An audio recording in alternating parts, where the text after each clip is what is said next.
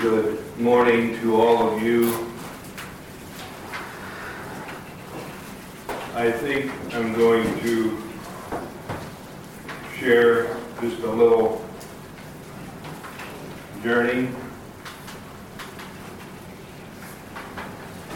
I see Becky's back. Some of you probably don't know that uh, Becky's mother's sister's funeral is going on right now down in California. It would have been nice to have been there. Most of you probably don't know that Becky's mother had a heart attack a couple days ago. And wouldn't that be nice to be there? So it's a journey, probably more so for my wife than for me because, as we already said, we're looking for a little baby, so it doesn't work very good to, to go away either. And with this, it's just a blessing to be here, and, but the journey is real. And where would we be without God's Word? And where would we be without one another and the Holy Spirit of God to bless us and to assist us and bring blessing into our lives? As we embark on this little study in Thessalonians, we are not going to spend much time in the book today. We're going to lay some groundwork regarding what it looks like to study a book of the Bible. This is Bible school, I understand, so it is a time to teach the Bible, and it's also a time for us to together learn how to study the Bible. And I am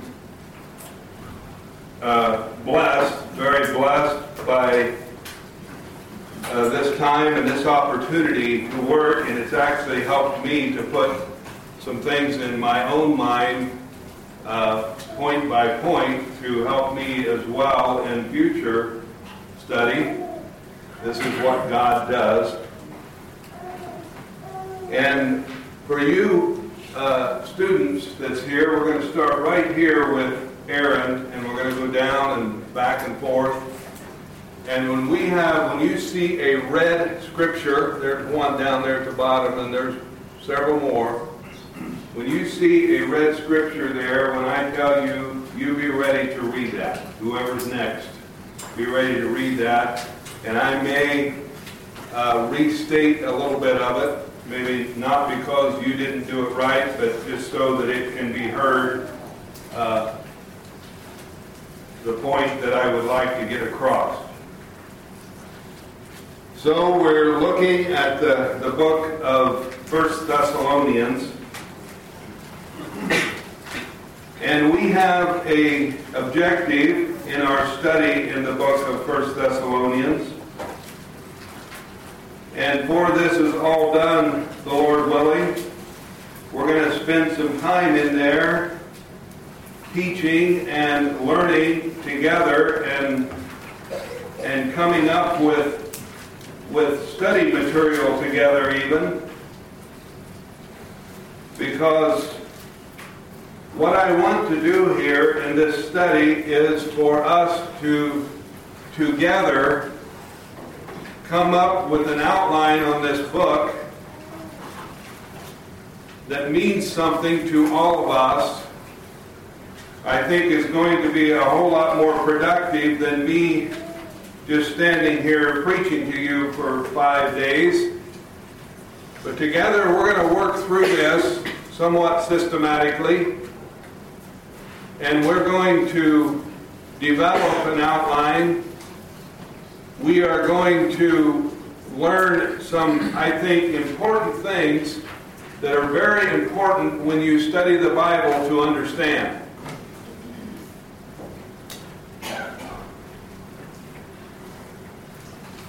So the objectives of this study, part one, is to understand why it is important to do book studies. I will reference the sermon we had Sunday morning. As you know, that that was a subject study. Very profitable type of study. Very effective in bringing a specific point a specific message regarding a concern or whatever it might be. It's a wonderful way to bring forth the scriptures. But we're talking, as we go into the study of 1 Thessalonians, a different approach to bringing forth an understanding and, and learning scriptural truth. So we're going to understand why it is important to do book studies. We're not saying that any other way of studying is not good, but why it is important for us to do it this way sometimes.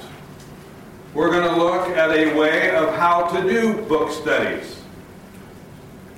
And as I said, we will, part three, do a study on the book of First Thessalonians.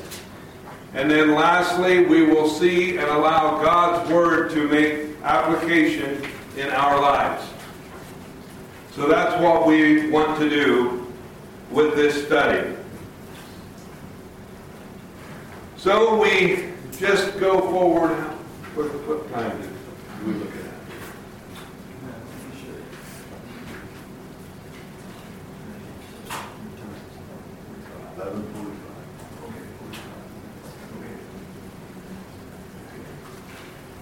Grace, he said we got grace.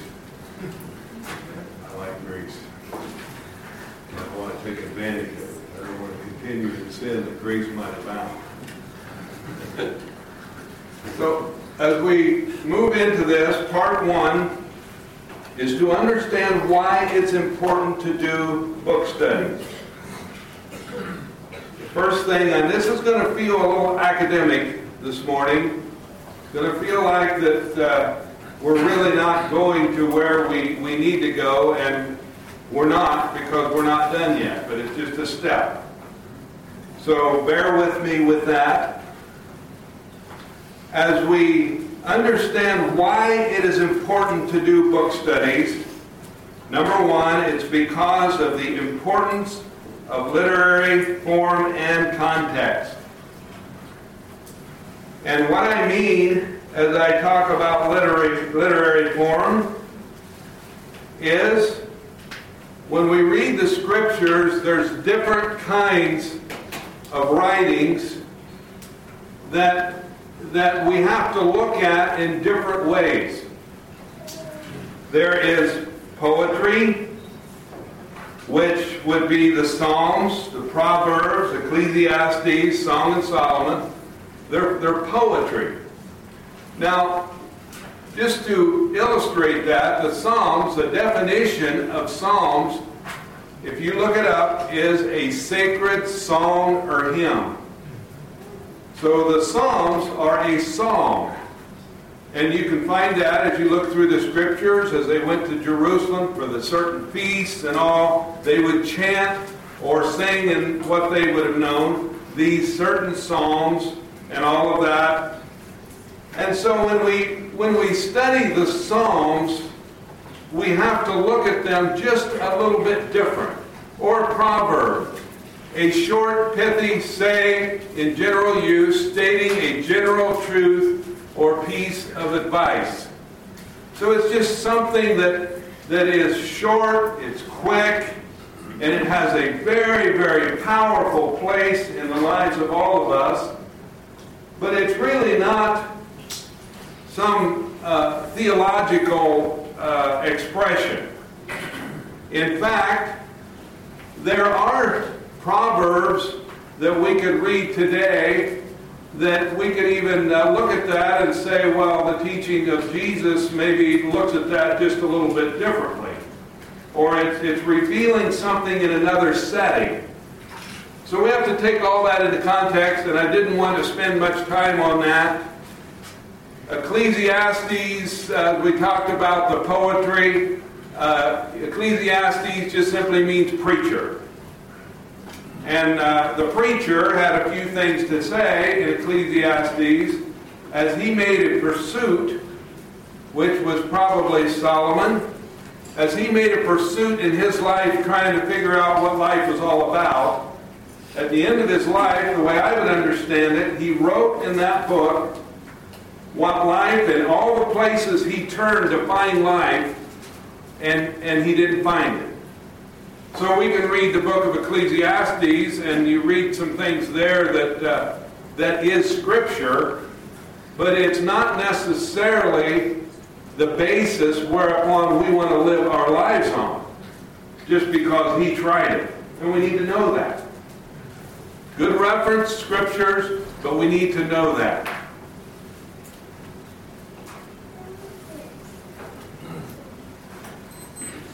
Song of Solomon, an allegory. An allegory. That was one of the things up here that I said that literary form is poetry and allegorical. An allegory. And the Song of Solomon is both poetry and an allegory. It's both of them. So we're going to deal with that on down here just a little under allegory. It's allegorical. Hosea, Song of Solomon. In other words, it is written in an allegorical form to where it's written, it has another meaning behind it. That's, that's a very, very important meaning. As we look at allegorical uh, subjects, uh, a synonym of allegorical or an allegory is symbolic, metaphorical, figurative, representative, and emblematic. Them are all synonyms for allegory.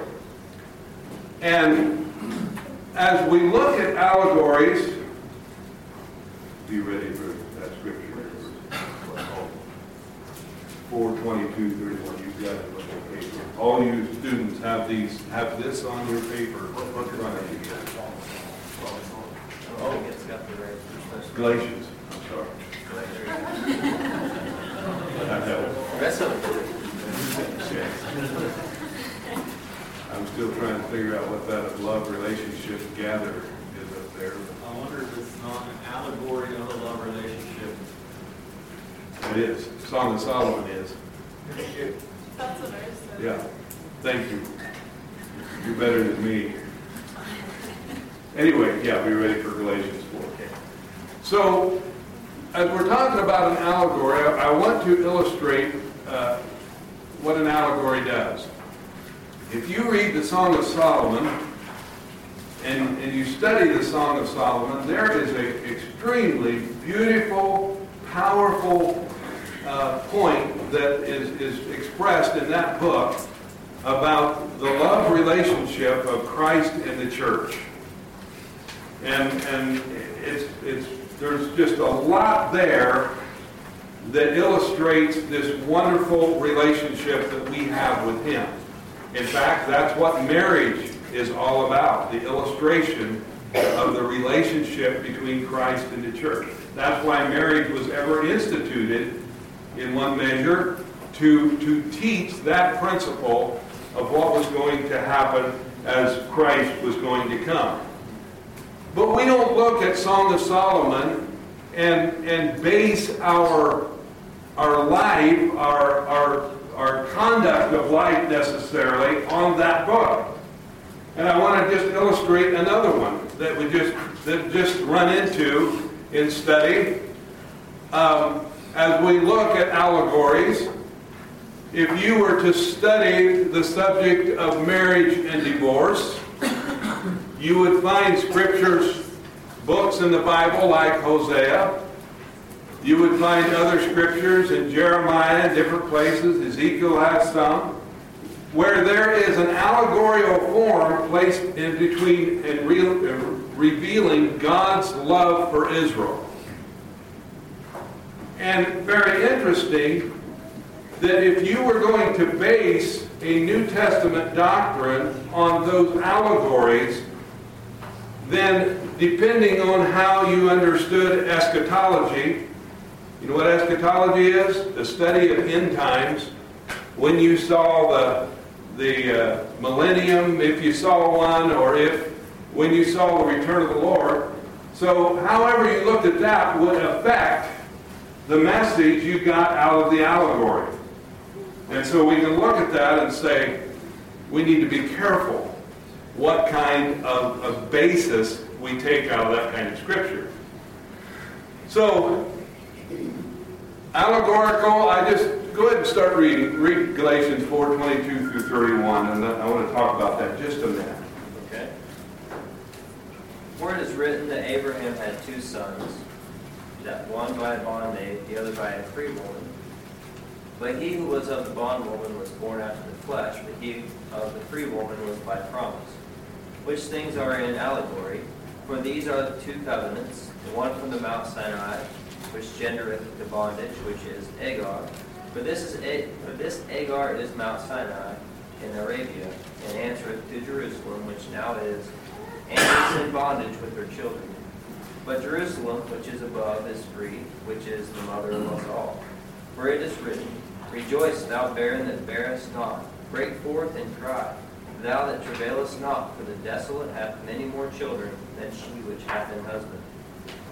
Now we, brethren, as Isaac was, are the children of promise. But as then he that was born after the flesh persecuted him that was born after the Spirit, even so it is now. Nevertheless, what saith the Scripture? Cast out the bondwoman and her son, for the son of the bondwoman shall not be heir with the son of the free woman. So then, brethren, we are not children of the bondwoman, but of the free.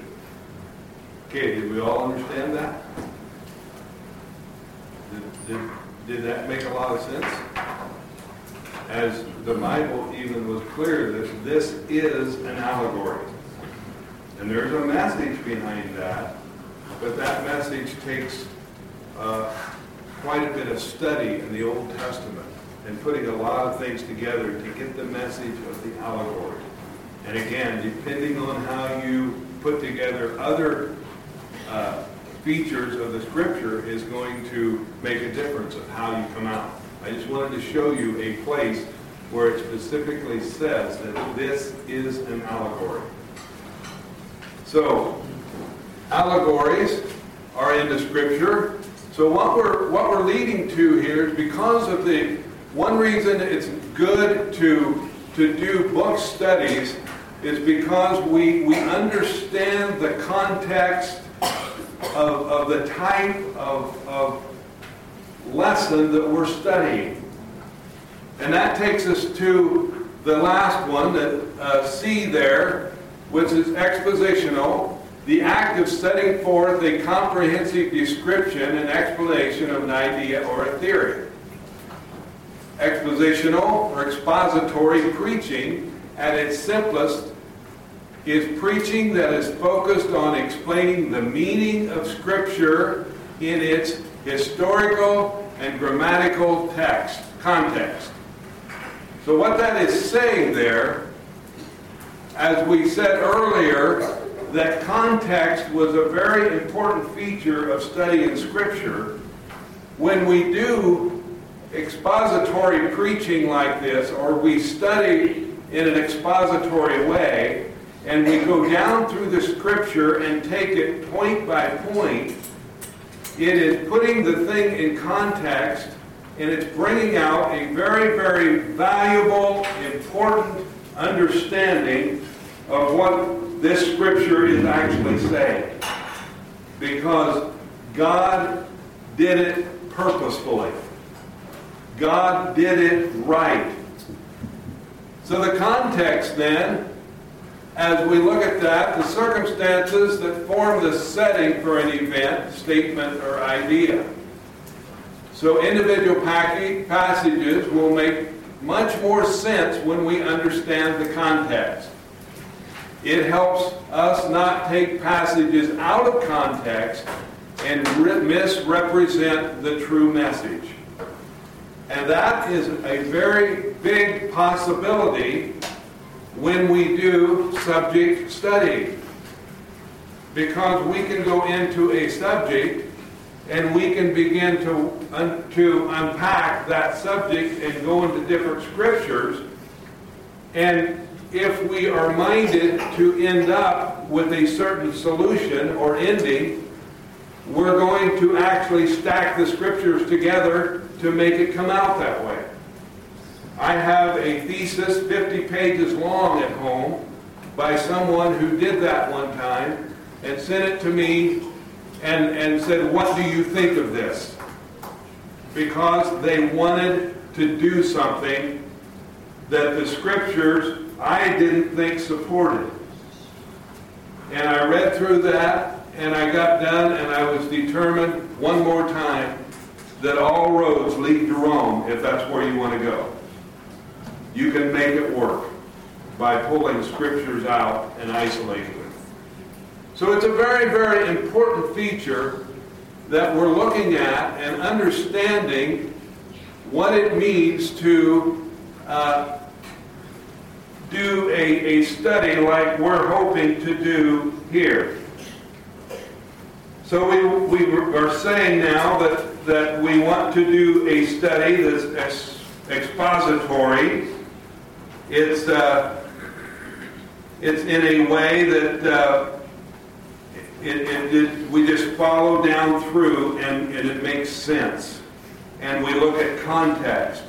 And it helps us, as one way to study the scriptures, to understand what God was wanting to say a little bit better.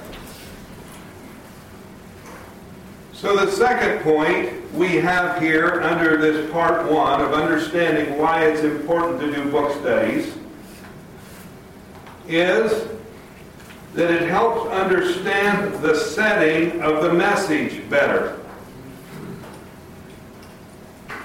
When we do a book study like this, we're not just going and grabbing a verse but we are looking at things like, well, who wrote this? What are some of their unique characteristics? The person who wrote it. What's, what's going on in their life as they wrote this? Where was the writer when this was written? So, what are his uh, immediate dynamics or, or the circumstances that he is facing? What are some of his immediate circumstances, as we said? Because he's moving on, life is moving on, and he's somewhere. A lot of the, the New Testament epistles were written when the Apostle Paul was sitting over there in Rome in jail. And that impacts the message. Certainly does. This one wasn't. Who was it written to? When was it written? What relationship do others that are referenced have to the writer or the receiver? Many times there's other people referenced in a writing like this. And it's all part of the package. It helps us understand the geographical setting. You see, if we just go pull a verse, we just grab the verse and we move on. But if we do it this way, then we know the geographical setting. We're going to look at that in this study a little bit because it makes a difference. But I, I like that. I like geography. So is it a large city or just a little group of people in the country that he's writing to? Is it a coastal seaport area or a main thoroughfare or what? Had the writer ever been there? Or was he basing his letter on hearsay? It helps to understand the culture of the people that the message is to. Now, I want to make a couple comments here about culture. A very, very important thing that we can't get away from. Culture is a fact. By definition, culture is an environment in which something grows in. If you go to the doctor with a sore throat and they take a culture, what they do is they swab that thing, I think, I don't know much about it, but they swab that thing and they put it in an environment to see if it will grow, if it's bacteria. If it's bacteria, it'll grow. And it isn't very long because the environment's right that they say you have strep throat or you don't. It's a virus. So a culture is an environment in which something grows in. It's imperative that as the letters were written by God to these different places through men, that we understand that God understood the culture and what was growing there. Something was growing there. In our fellowship, the German Baptist Fellowship, we have a culture. And it is what it is. I'm not saying that, that it needs to stay exactly always what it is, but I am saying that certain things are going to grow here. And if we don't want certain things to grow here, then we better change the culture. See what I mean? Because something's going to grow. Something was growing in Thessalonica. And God knew all about that.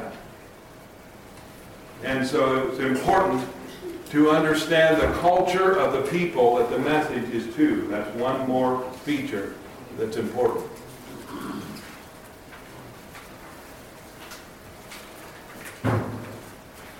The fourth thing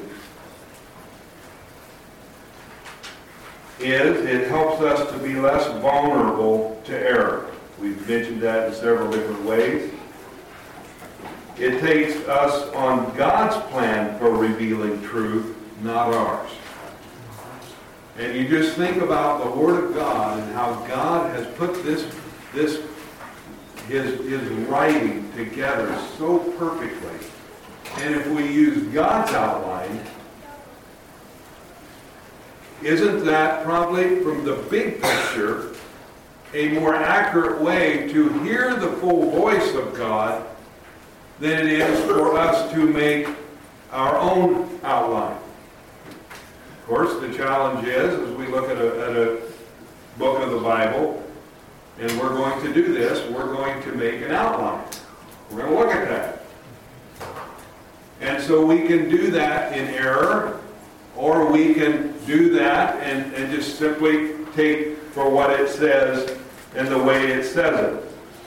So we want to take God's plan for revealing truth, not ours. It is not easy for us to get it to say what we want. When you do a book study, it's more difficult to get the Bible to say what we might want it to say. We're here today saying we want it to say what God wants it to say. We want to hear God speak. 2 Peter 3.16 as also in all his epistles, speaking in them of things in which are some things hard to be understood, which they that are unlearned and unstable wrest, as they do also the other scriptures, unto their own destruction.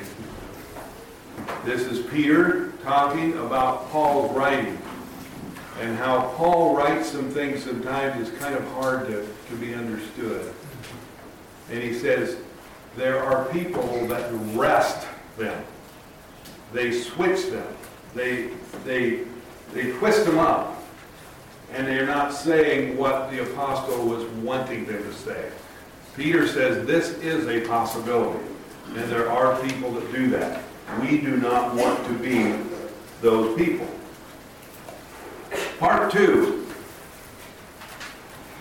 As we've looked at that, and we've looked at part one, and understanding why it is important to do book studies. Part two, we're going to look for a little while today about how to do a book study. I too have an acronym that we're going to work with as we think about how to do a book study. Now, there's one place I just shouldn't have had the reference in because I was going to ask anybody if they happen to know where that prove all things, hold fast to that which is good is at in the Bible. That is in our book here. First Thessalonians 5:21. We won't read that uh, because that's the whole verse right there, or at least the part we want. So, what we're going to do on this how to do a book study, this isn't the only way to do it, but this is, I just kind of rustled through it this way. We developed an acronym of prove all things. Prove means to test, to discern, to examine, or try. All things is one Greek word, which means all, any, every, the whole, always, thoroughly, whatsoever, whosoever.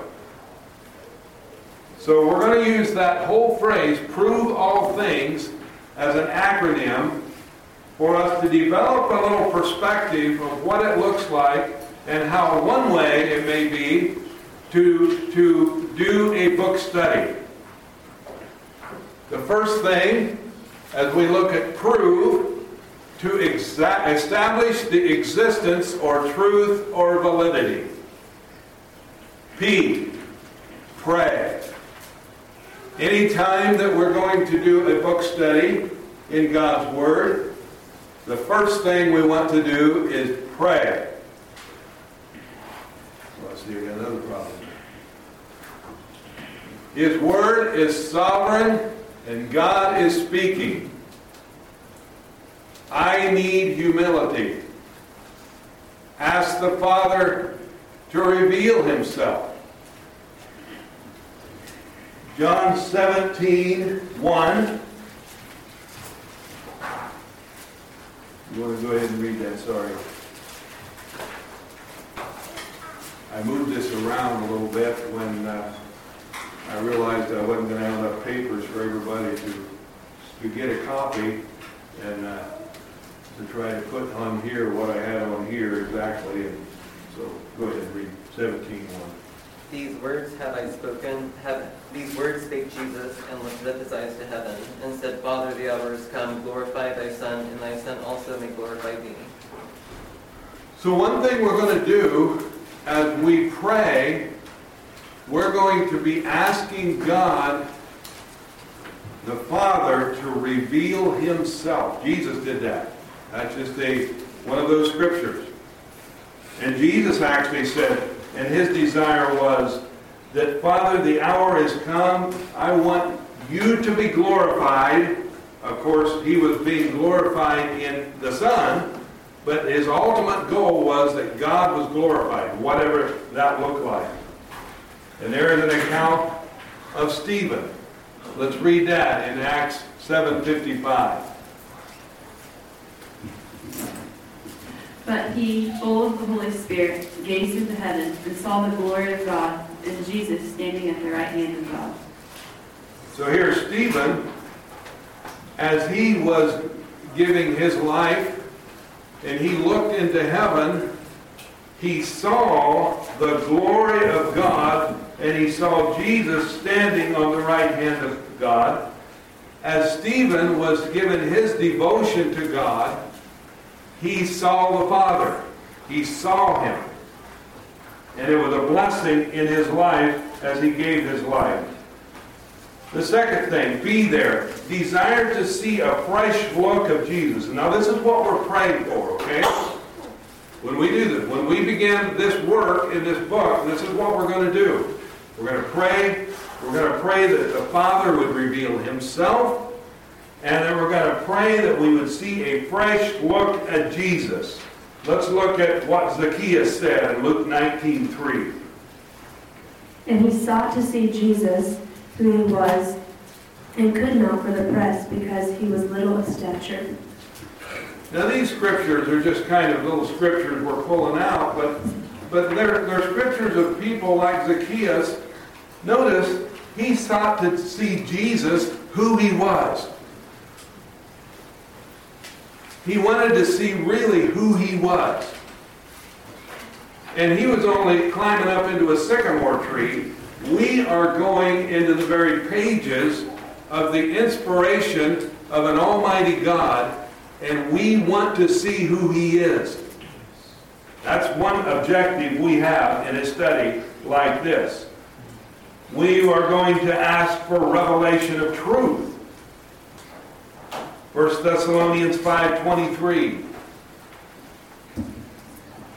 In the very God of peace, sanctify you wholly. And I pray, God, your whole spirit and soul and body be preserved blameless unto the coming of our Lord Jesus Christ.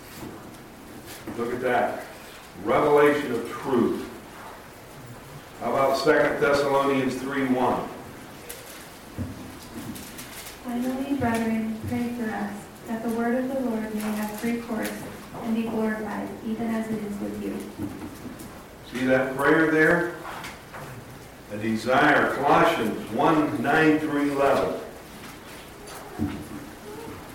Lie not one to another, seeing that you have put off the old man with his deeds, and having put on the new man, which is renewed in knowledge after the image of him that created him. Where there is neither Greek nor Jew, circumcision nor uncircumcision, barbarian, Scythian, bond or free, but Christ is in all, is all and in all. Okay, I got a bad reference.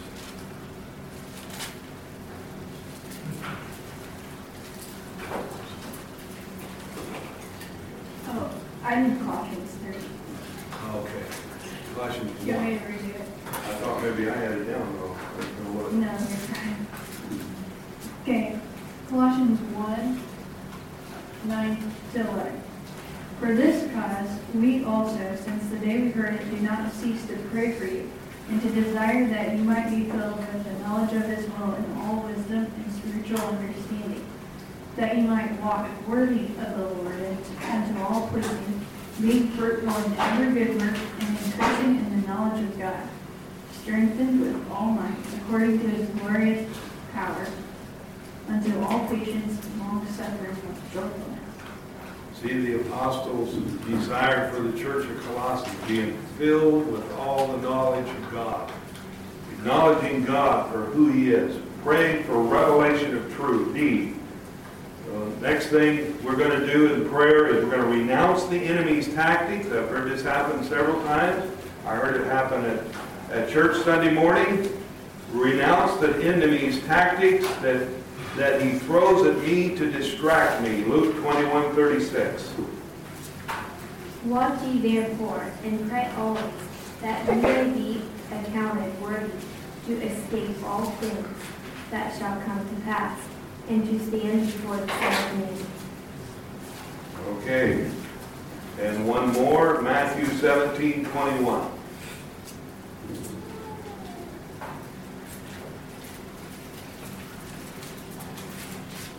However, this kind does not go out except by prayer and fasting. So there are certain things when we find ourselves in the presence of God that, that the scriptures say require prayer and fasting. I want to just make one little comment. I don't know what all is, is going to happen as we go forward in the, in the preparation of fasting the next couple days. I just want to make a quick comment. I got to get moving here.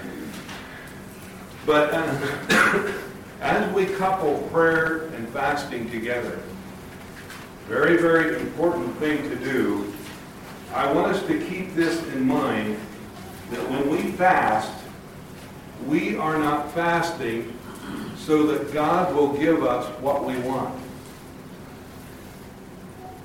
Fasting is a demonstration of our devotion to God that I am willing to empty myself for what He wants.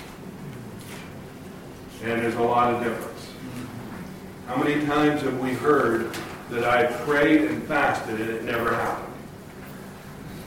Where when we fast, we are making a, a purposeful, intentional devotion to God and say, God, I'm willing to be empty, to be doing without, that your message comes to me, whatever that is. Just one little tidbit. This kind goes not out but by prayer and fasting. Two, read the entire book several times. Listen, hey, what does God say? When reading words, listen for spirit. When sizing up people, listen for heart cry. Anthony told us yesterday about the Oxford group. Read, pray, listen. Railroad crossings.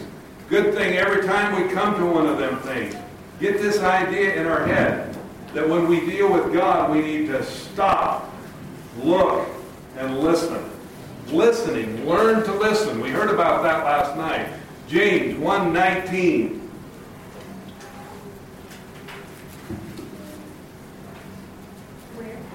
My beloved brethren, let every man be swift to hear, slow to speak, slow to wrath. Thank you. Hear that? Let every man be swift to hear and slow to speak. I thought about that last night when I was sitting back there listening to all you singing and, and Anthony was trying to get everybody up here. I, I thought it was more scriptural for me to sit back there and listen. So see how we can use scripture? Yeah, we can do that. But it was pretty, very nice, and, and thank you for that. But that, that, we can do that. You see what I mean? That's what we can do with Scripture if, if we're minded to do that. Uh, 1 Thessalonians 4.11, here's one of our verses. And that you study to be quiet, and to do your own business, and to work with your hands as we command, as we commanded you.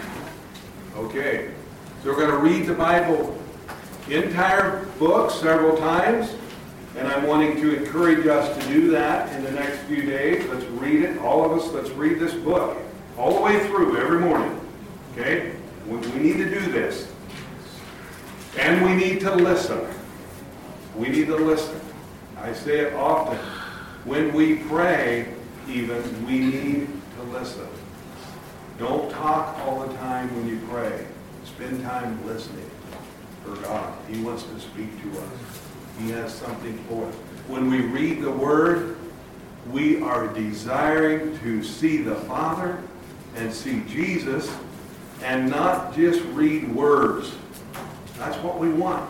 We want to hear the voice of God down deep in our hearts. That's why we're doing this. Elijah, uh, 1 Kings 19, 12. And after the earthquake, a fire, but the Lord was not in the fire, and after fire, a still small voice. We heard that last night, didn't we? It's not on the fire. It's just hearing the voice of God. The voice of God in our lives. So, observation number three. Looking for grammatical rhymes and keys. Did you hear what Pete said a little while ago in the book of Ezekiel? 60 sometimes there is a phrase. What was that phrase? They shall know that I am the Lord. They shall know that I am the Lord in the book of Ezekiel. That's, that's good stuff. Because that takes us somewhere about what God would say to Ezekiel. 60 sometimes in one book. So what we're doing is we're, we're making observation. We're going to look at emphasis. The amount of verses devoted to a specific topic reveals uh, its importance sometimes. I don't want to hang my hat too far on that. All Scripture is important. But when there's a lot of verses to it, it's something we need to sort through a little bit. There's a lot to it. Repetition. Look for words and thoughts that are repetitious. Suffer three times there in the book of, of uh, 1 Thessalonians. Coming of the Lord five times. I just put those down. A little star behind supper means you can do a search and you put that little star there and, and every other word that's got an ending on it, it'll add that on there too. C, relationship. We're observing relationship. We want to see relationship. Identify connections between sentences, verses, people, and thoughts. And the relationships of cause and effect. See that? There's things in the Bible that's a cause, and then there is an effect that comes from that. A problem and a solution. There's contrast in the Bible as we read through it. Supporting evidences or examples. These are things we're wanting to look for as we go through the book of Thessalonians together. We want to, and as you read it, you be thinking of this. That's why all of you have that paper with you, and you have these points down and, and look at this as we start through this and we make observation of what's going on in this book.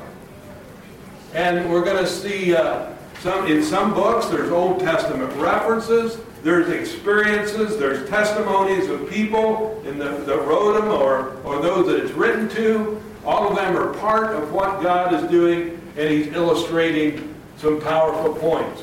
Make an outline. D, develop an outline. We're going to do that. I'm probably going to come up with several outlines and we'll talk about it instead of all of us trying to, to come up with one together. And we'll, we'll talk about does this fit or does this not? But develop an outline. What's the Holy Spirit's logical sequence here? What's he saying?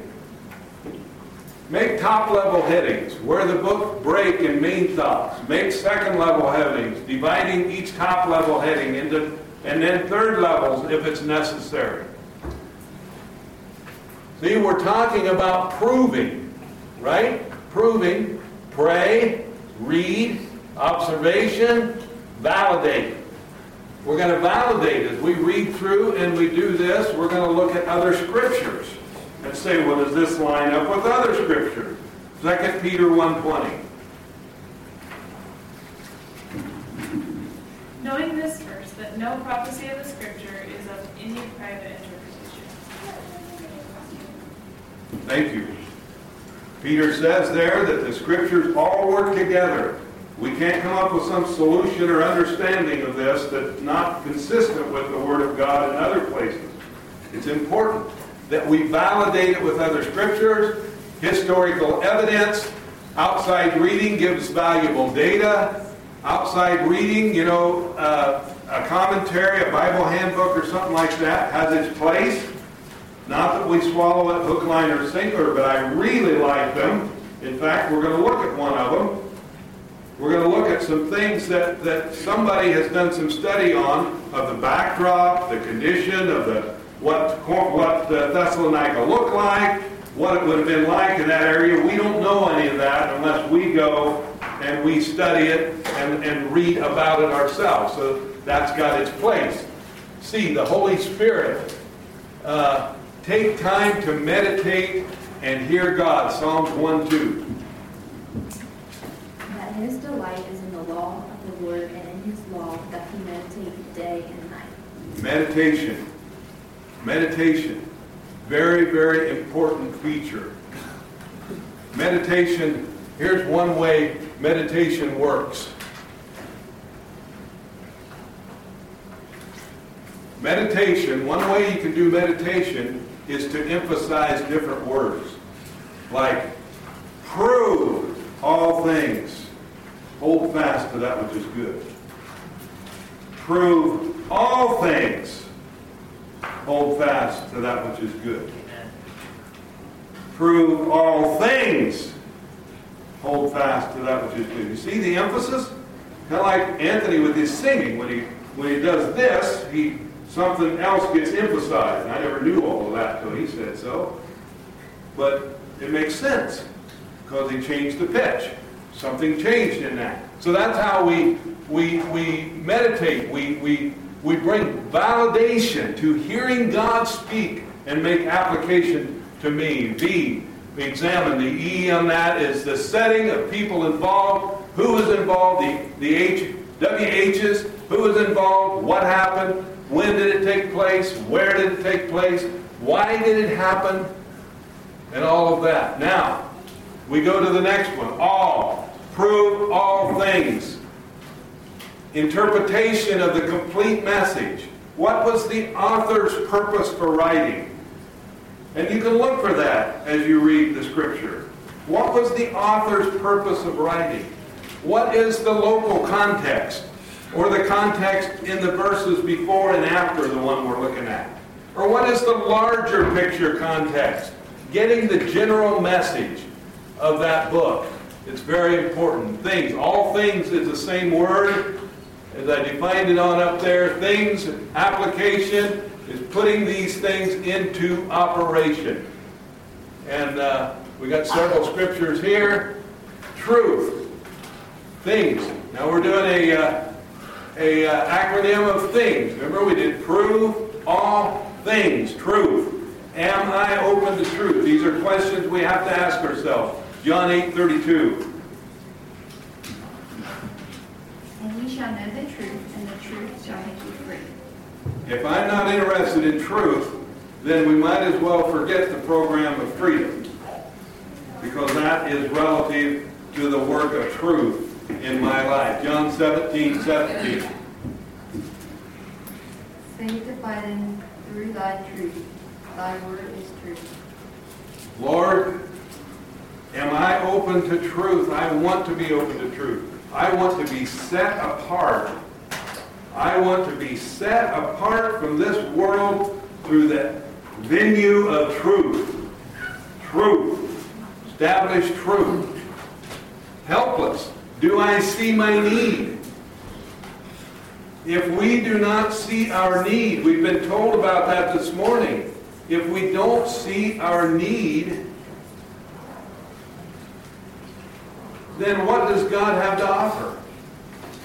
We need to see ourselves as helpless. At the bottom, I put some notes on my, my page and then I switched pages while I was in the meeting and I didn't have them on here from what some of the things Lowell said. Appreciated it. 1 Corinthians 15, 19. If in this life only we have hope in Christ, we are of all men most miserable. helpless.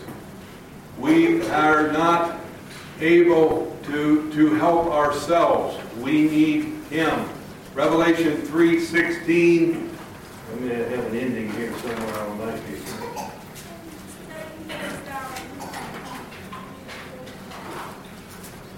Through 19. 3.16 through 19. So then, because thou art lukewarm and even cold or hot, I'll spew thee out of my mouth.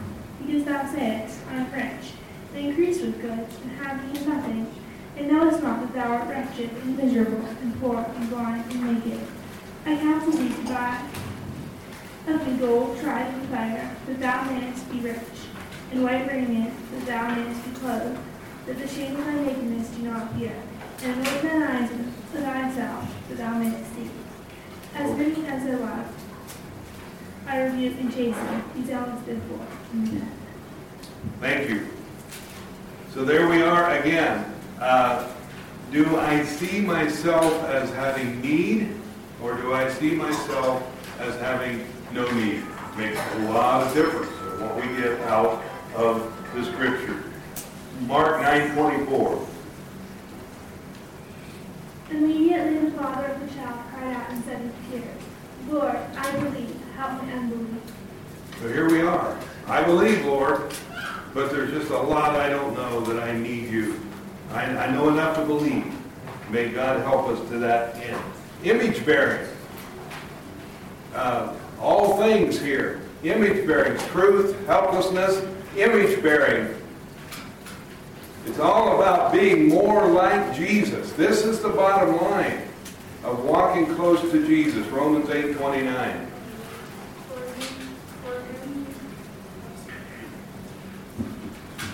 For whom he did not foreknow, he also did predestine to be conformed to the image of his son, that he might be the firstborn among many brothers. You see, that was the design and the call of God and, and the blessing of the church. And what he wants to do by the Holy Spirit in us is make us more like Jesus, bearing the image of Jesus. 2 Corinthians 3.18 But we all, with open face, beholding as in a glass the glory of the Lord, are changed into the same image from glory to glory, even as by the Spirit of the Lord. 2 Timothy 3.16 So that's what happens. that Spirit of the Lord change, works in our lives to make something, and, and we're more than the image of Jesus. God breathed. Is this the message to me? Is this message to me God breathed? Is this God's message? We want that. We need that. That's what we're here for, is to hearing God's message. 2 Timothy 3.16. All scripture is given by inspiration of God and is profitable for doctrine, for reproof, for correction, for instruction in righteousness. I think that's a question we need to ask. And we need to ask it before God as we open the Word. God, I believe this Word is breathed by you. This is your divine speaking to me. And the question we have to ask, do I really believe that? We want to learn that, and we want to have confidence in His Word. Number five, and things is surrender. Luke 14, 26 through 27 and 33. If any man come to me and hate not his father and mother and wife and children and brothers and sisters, yea, and his own life also, he cannot be my disciple. And whosoever does not bear his cross and come after me cannot be my disciple. So likewise, whosoever he be of you that forsaketh not all that he hath, he cannot be my disciple. Surrender. Are we willing to surrender? Are we willing to be open to what God says? And are we willing to lay down me or God? This is just a little grid of the first two points that we had up there at the beginning on what Bible study can look like and how to do a book study. Prove all things. That's what we want to do. We want to prove all things. We want God's work in our lives, improving. We want to start out with prayer. We want to read the scriptures. We want to make observation. We want to validate it by the rest of the Bible. We want to examine different features and different parts of that. Now, we may want to start out uh, after prayer and, and reading the scripture. We may want to, to kind of switch to examining and look at the characters a little bit. There's a place for all of that. We do want to, to start by prayer and reading, though. That's, that's the blessing. And we won't be able to read all the way through it in these sessions every time. So again, I appeal to us to try to read this book as we go into the work of proving all things. We're going to look at the author's purpose, the local context, the large picture, and things being truth. Am I open to truth? Helplessness? Do I see my need? I don't have a need, God won't speak much. Image bearing. Do I really have a desire to bear the image of Jesus? Do I believe that His Word is God breathed? And will I surrender? Am I willing to go? So may God help us as we look at this together and we follow this little grid. Again, I say it's not the only way to do it, but it's one way to do it that I think will be effective for us. And may God help us as we, we do this and we look forward to more in the days that are yet to come.